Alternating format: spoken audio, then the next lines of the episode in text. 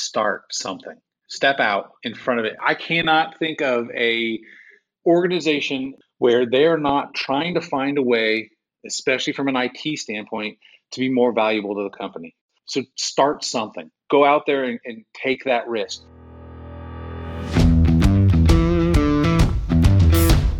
Technology is transforming how we think, how we lead, and how we win. From Intervision, this is Status Go, the show helping IT leaders move beyond the status quo, master their craft, and propel their IT vision. Welcome to Status Go. I'm your host, Jeff Tunn. Every parent, or in my case, grandparent of young children, know the song, "Everything is Awesome, Everything is Cool When You're Part of a Team," from the Lego Movie. That is exactly the way our guest today described his goal in an interview earlier this year with Toggle, to make everyone awesome. And yes, you can thank me later for getting that jingle stuck in your head today. Mike Loggins is the IT director for SMC Corporation of America, Canada, and Europe. SMC is a Japanese firm in the business of industrial automation.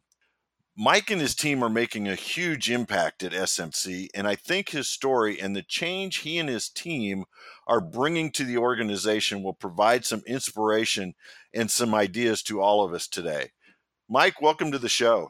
Hey, thanks very much for having me. I'm really excited to be able to talk about and share the journey we've had and what we're doing. And one of the coolest things that I've been able to do over the last couple of months is start sharing that. So I'm really happy to be here. Well, I know when you and I met for coffee, you shared some of that journey, and I think it is an exciting journey and a lot of places for everyone to learn from that. Now, to our listeners, Mike and I have known each other for about 30 years, which means that's about 3/4 of his life. So we go way back. In fact, my oldest son was his younger brother's best friends as they were growing up. So we've spent a lot of time together over the years. But Mike, would you share a bit about your journey with our listeners, how you came to be at SMC and how your career has grown once you got there? Yeah, so it's been... my journey at SMC started almost 13 years ago at this point. Before I was at SMC, I was at a local IT consulting firm, a small consulting firm, primarily working with local medical practices and providing IT services there. And we were busy. I was running crazy. I was working 80, 90 hours a week. I had 2 young kids. Yeah. I was dying. I could not figure out how to keep up. And this job over at SMC opened up. Actually, it was a blind posting, and they were looking for somebody who could lead their IT operations group who had a strong AS400 background. And amazingly enough, 13 years ago, I had that background. So I hopped on it. So I went from that very fast pace and working way too much culture to I think the first 2-3 weeks there, I worked like 45, 50 hours a week. I didn't have a laptop. So if I was going to work, I had to be sitting in the office. It was fantastic for the first couple of weeks. Then probably felt like you were on vacation. Absolutely. And then I think it was about week 3, my wife said, "You've got to figure out something to do. You're driving me nuts. You're home too much." I was playing video games. I was doing all these things, but I was starting to feel really unnecessary. That was the first place where I really feel like I started changing at least some norms at SMC.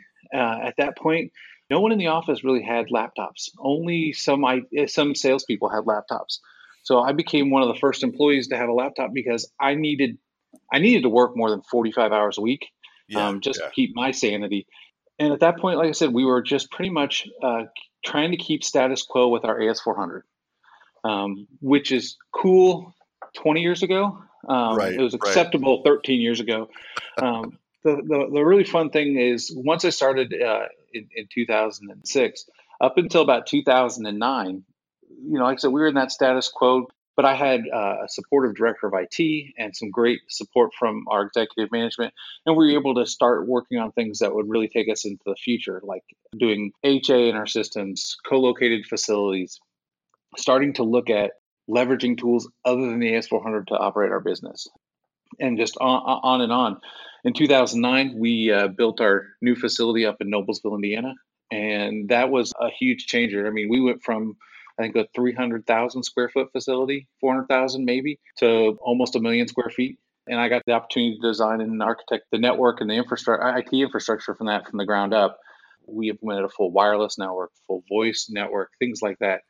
So once again, it was fascinating to be a part of the building process. Not very many IT leaders have a chance to design their network literally from the foundation up. That's pretty cool. Absolutely. It was really cool. And it reminded me how much I needed geometry.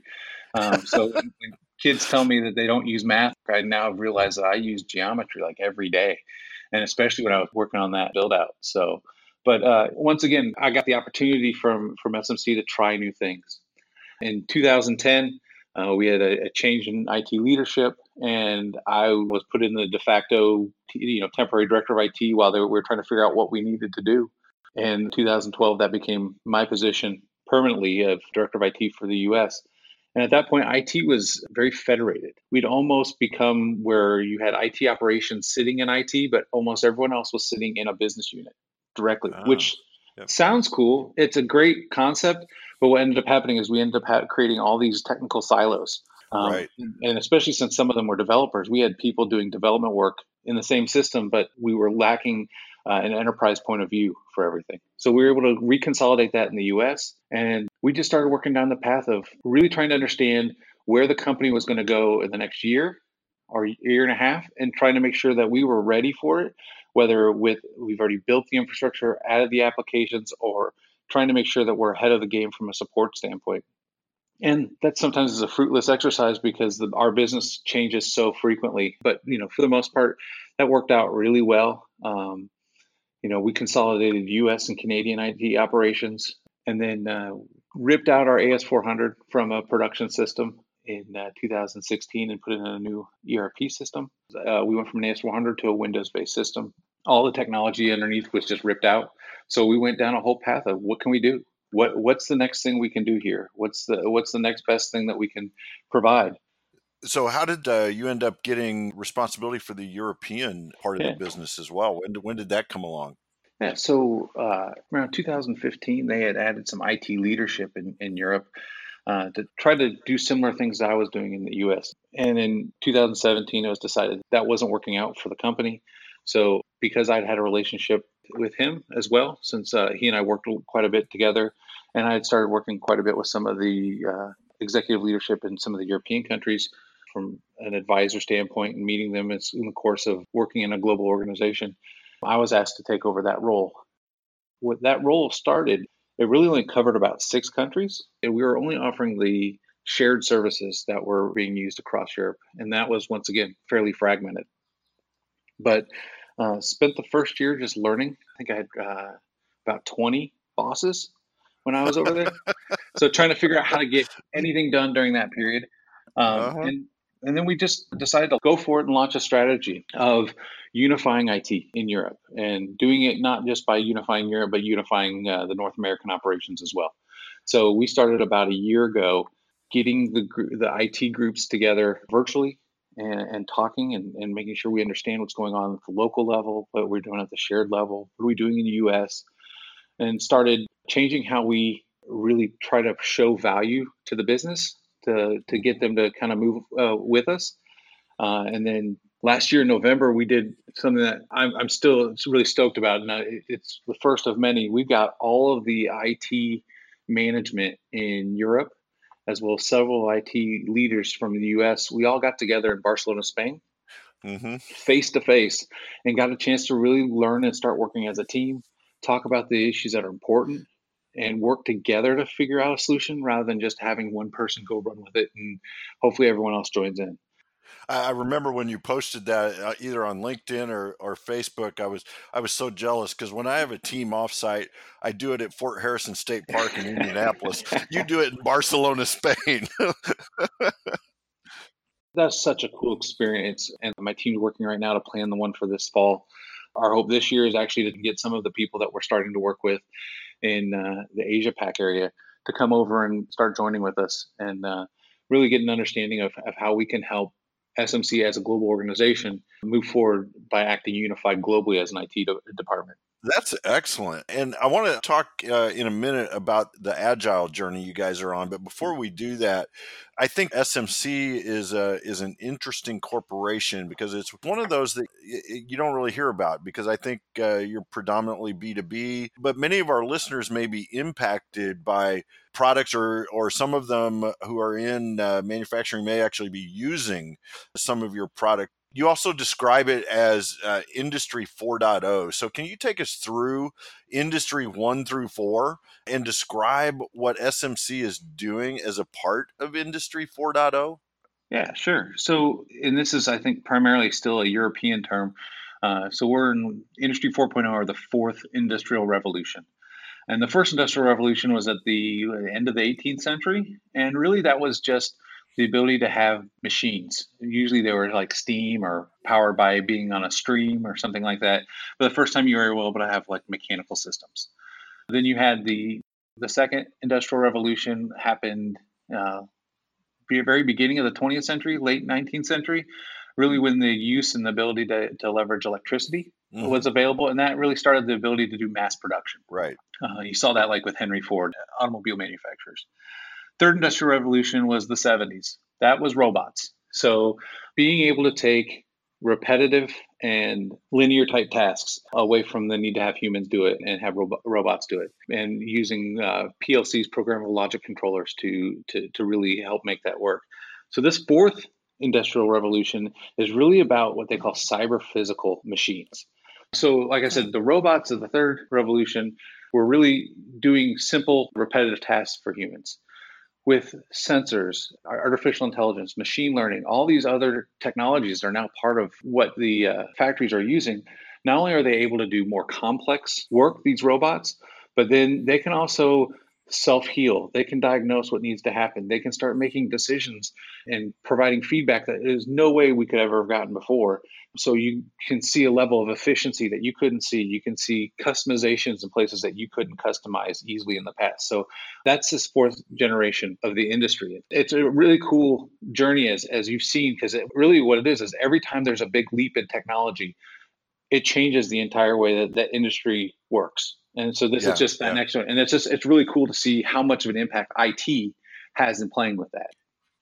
So specifically from an SMC standpoint, the really cool thing about us is because we're not a sensor manufacturer, we're not going to be building robots or things like that. That's not what we are. We are a components manufacturer. So what that means is we're in all that stuff. You rip open a robot and you'll see our valves, our manifolds, our actuators. You look at the end of that arm on that robot and you'll see our grippers, clamps. It's really cool to see that when you look into like conveyor systems, you see SMC pre-positioning and moving product through those conveyor systems. We're playing in that ecosystem of that cyber physical environment. We're not going to be in some of those other spaces, but we're right there. So that's really cool. So we get to be part of so many different things and so many different cool products. We're part of that manufacturing process. We had a guest on the podcast several episodes ago, Jamie Lee of Wabash National, and he talked about the impact that all those things you just described are having on his business of manufacturing tractor trailers. So yeah, it's got to be really rewarding to not only see that coming off your own lines, but then the impacts worldwide on all these various companies that are using your equipment to modernize and take their own factories into this Industry 4.0 world. That's just got to be very rewarding. Yeah, it's cool. It's probably one of those things that even inside of SMC, we probably don't talk enough about, because every time I see something and go someplace and I see an SMC sticker on something, or, we watch at home how it's made on the Discovery Channel, and you see something, you see us in that show all the time, and it's fantastic. It's such a cool experience to see, and it really is something to really be proud of working for the company. Well, and if you're watching that at home, showing your kids that, hey, this is what dad does. Yeah. That's got to be really cool. Kids don't have a chance all the time to see what their parents really do, especially since it's on TV, which makes it even cooler. Absolutely. Yeah. So let's shift gears a little bit. One of the things we talked about when we had coffee was this agile journey that you and your team are on. So talk to us about how you got started and where you are in that journey, and where do you see that journey taking you? Yeah. So, you know, as we were trying to do more and more technical things, as the business was trying to advance more and more, we realized that we were order takers. We really didn't get involved enough in conversations, understanding value, how we work with the business. And so we knew that what we were doing was no longer going to work long-term. It was just not feasible. So at that point, we did what I think a lot of companies do, which is, hey, we know this new thing out there called Agile. This is what's going to change us. So we started working with a local firm and just started doing some basic training. What is this? What is this really? You know, you can go buy a million different tools to do it. So what is it? And then we were like, all right, we're ready to go. And then one of my senior IT leaders said, how do we know we're ready? I mean, we say we're ready, but how do we know we're ready to do this? Because we didn't want to, you know. And so we had everyone in IT interviewed to see where they are, what they think our strengths are, what they think our weaknesses are, where they think we sit in the business. And the results of that were amazing. It showed us that we were probably not ready to do what we wanted to do, but also showed us that we needed to change and do something different. So I'm very much about autonomy. I don't think if I'm sitting and having to tell you everything you're doing, I think that's a waste of good talent. So, you know, there was a lot of sense of autonomy. There was a lot of ability for them to do what they needed to do. Just in general, they had the ability to learn on their own. But the biggest thing we were missing was communication inside of the department, as well as communication with the business, making sure that everyone actually understood what our vision was. And it was at that point we sat down and said, okay, we've got to change this a little bit. So we kind of took the approach of, let's not do Agile big A. Let's go do little a Agile. Let's actually start with some business agility. So a lot of leadership training, a lot of changes, you know, a lot of them were very small changes. You know, I thought I did a really good job communicating with my staff, which I found was not true. So I started every week, every Friday, I sent an email to the entire team. Hey, here's some cool stuff we did. Here's some birthdays, some things that are happening in the department. Here's some things that are coming up over the next couple of weeks. And, you know, we started having some of the other managers. Here's what's happening in my group. And really started trying to figure out as a team how we work together. And then we started working a little bit with the business. Obviously, we are the only group in the business that has formally called what we're doing a transformation. So we didn't want to upset the entire organization when we're still trying to figure out what's going on. You know, we talked about it a little bit, but we didn't go into heavy training. Beginning of October last year, we held our first what's called an open space technology session. So we invited all of IT and several people in the business to a room, and it's all led by the attendees. There's no agenda. There's no set topics. The people in the room decide what they need to talk about. What are the issues that concern them? What are they passionate about? And we spent a whole day doing like 15, 20 different sessions. And out of that, we created 3 really cool projects. And only one had anything to do really with IT, which was the best thing. We started a very deliberate engagement with our sales division. Our sales division is about half of our company, and they're not in our office. We knew onboarding at SMC needed some assistance, especially in the IT area, as far as how we bring people into our systems, but just in general. And then we started a security-based experiment around privileged access. We started those. Kicked those off with the business, started a group we call our Guiding Coalition to help communicate and work through those and start really spreading a business agility mindset throughout the business. We've just finished our 3rd in May of these same open space groups. So we do them on a quarterly basis. And every time we're doing them, we're seeing more and more and the business showing up. So we're getting senior level executives, engineers, people in sales, people who have necessarily no direct ties in the IT, sitting down with IT and getting an understanding of what we're passionate about and what we think is important, but we're also getting a really great glimpse into the business. They're leading sessions. They're talking about what they need, things that are important to them. So fantastic intercompany communication and really getting some collaborative steam going at SMC. That's great that you guys started an agile journey because of trying to make some changes in the IT department, and it's now bleeding out into the organization and making some huge organizational impacts. That's a great story, Mike. Yeah. And the cool thing is, as we've done it, we've found that a lot of these other departments were already trying to do this as well. It's trying to figure out how to bridge gaps across departments and divisions and do that. It was kind of everyone was trying to work for what they thought was the same goal, but in multiple, divisional silos. Yeah. And we deliberately said, no, that's not how we're going to work anymore in IT. What we found within about a month and a half of us doing that first open space, we started hearing about and seeing a ton of that collaboration happening throughout the company, which is really cool. So where do you see this going? What does it look like 2 years from now? Well, selfishly, from an IT perspective, our goal is to be delivering value to the business in a much more meaningful way. And we know that doing that not only makes our business, our revenue goals and our market share goals more attainable, it makes us more profitable because we'll be able to control costs. We won't be doing things that aren't important to the business.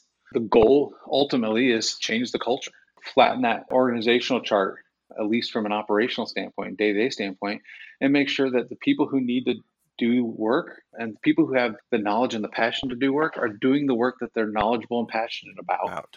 Yeah. And limit the need for bosses and really make sure that those people who are leading are leaders. So that's a great segue. It's almost like you knew what the next question was. So one of the things that really struck me when we sat down and talked several weeks ago, Mike, is this leadership that you've shown since joining SMC and how that's grown your career. So how would you describe your leadership style? Like I said, definitely I'm one for autonomy. My leadership style at this point, it's still evolving. I think as a leader, you really never stop growing in that ability because you always find a new way to empower and really make your the people that you work with more successful. I like, at this point, sharing my vision, providing any expertise that I can. I still have a little bit of technical chops left. I haven't totally lost those. But I think a lot of what I'm trying to do now is finding passion and finding value and trying to align them. And one of the biggest things I've learned over the last year is people, as much as this sounds cliche and you all know it, but really people are the most important thing in what we're trying to do. It's not our technology. It's not what tool we're using. It's the people, and really honing in on making that the most important thing in IT is the people that are working with us, the people that are working inside of IT as well. But from a leadership standpoint, I've grown from the expert leader. Everyone does what I do because I can do it. I can do everyone's job. I have the technical skills to do this. Everyone just follow me.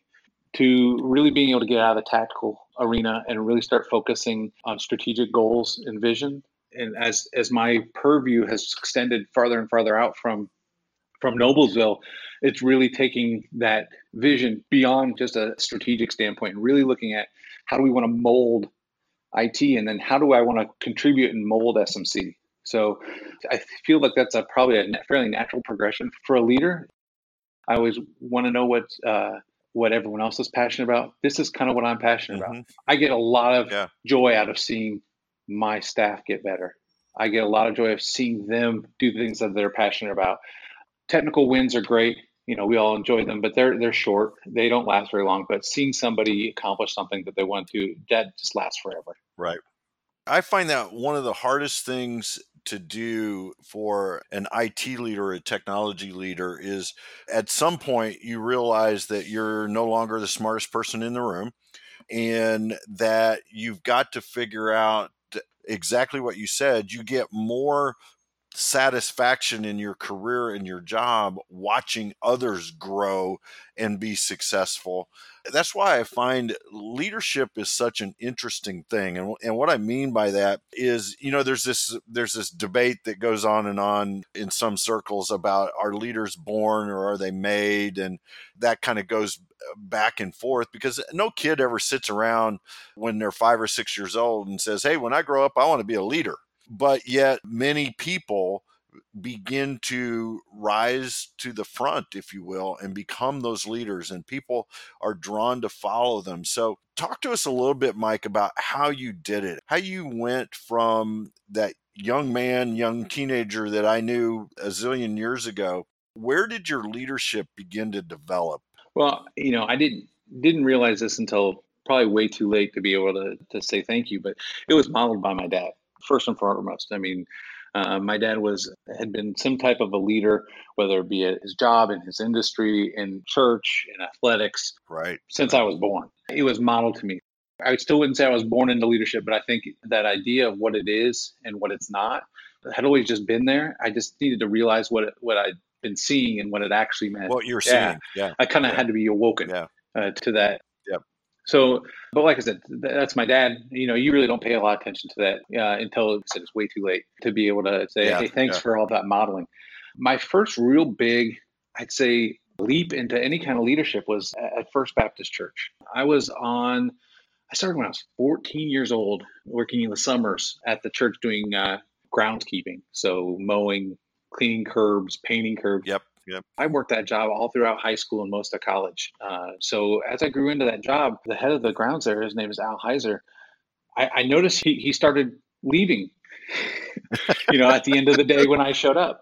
And you start realizing that, you know, it used to be I'd come into his office, I'd get a list of things to do, and I'd go and just check them off the list. And I'd come back to him at the end of the day, we'd go over it and we'd be done. Then I started realizing it was more of, he'd give me the list, we'd talk about it, and then I'd turn around and he went home for the day. I mean, it was 5 o'clock in the afternoon, so he went home. And so it was up to me to get stuff done. And if I didn't get things done or didn't do it right, I heard about it the next day because everyone saw it in the church the next morning. Yeah. So it really put a lot of accountability on me to make sure I was doing what I knew how to do. I realized later, he stopped giving me the lists. You know, I started figuring out, okay, I know what's going on Wednesday. I know what's happening Wednesday night. So I know what needs to happen Thursday morning. So I knew what I needed to get done. I started getting that accountability and that autonomy that really helped me at least get that confidence up. Then all of a sudden, other high school kids started showing up. And it went from he'd give them a list to, hey, Mike, just tell them what they need to do. So all of a sudden, I was not only accountable for myself and the work I was doing, but then all of a sudden, I became accountable for these other people. And trying to figure out how to do it in a way that was not me just giving out tasks or harping on people, trying to find ways to do it so we had a good time. How do we make sure we can do these 10 things, but still take a 15-minute break to chill out and talk and tell jokes and make work a really good experience? Obviously, most of those kids who work with me were in my youth group, so they're already friends. So, you know, you also don't want to be the jerk friend, you know, and that just kind of continued on. So you realize that, okay, I can handle the accountability of working by myself. I understand how to be autonomous. And then, hey, I know now how to work with people in a way that we can get things done together. And I learned real quickly, I like either working with or helping them so they can start being autonomous and being accountable on their own. You know, once again, didn't really realize how much that impacted me until I got into management. It really wasn't until like the last 5-6 years at SMC that I really started looking at how I manage, how I interact with not only all the employees in IT, but with other directors and other management throughout the company, to really see the impact that those two men had on my life and my journey. It's just really cool to see that, okay, something I learned having to mow 40 acres 25 years ago is really affecting and impacting how I am trying to lead a large global IT organization today and what it means going forward. That those same skills, that same behavior and modeling is just maturing. It's not different at all. Yeah. So that's really cool. That is such a great story. And Mike, I have to tell you, after you told me that story, I did a couple of things. One is I reached out to some of the other kids that had been in that program working for Al, and they said pretty much kind of the same thing, that that was such a huge impact on them. They learned leadership, they learned accountability. So I sat down with Al for lunch and asked him point blank, hey, did you know what you were doing was growing leaders? And he kind of chuckled in the way that only Al can chuckle, you know. And he says, I was just trying to teach them stuff that would be valuable in their life in the future. And man, that so sums it up. So that's a great, great story. We could go on forever, but I want to bring this to a close for today.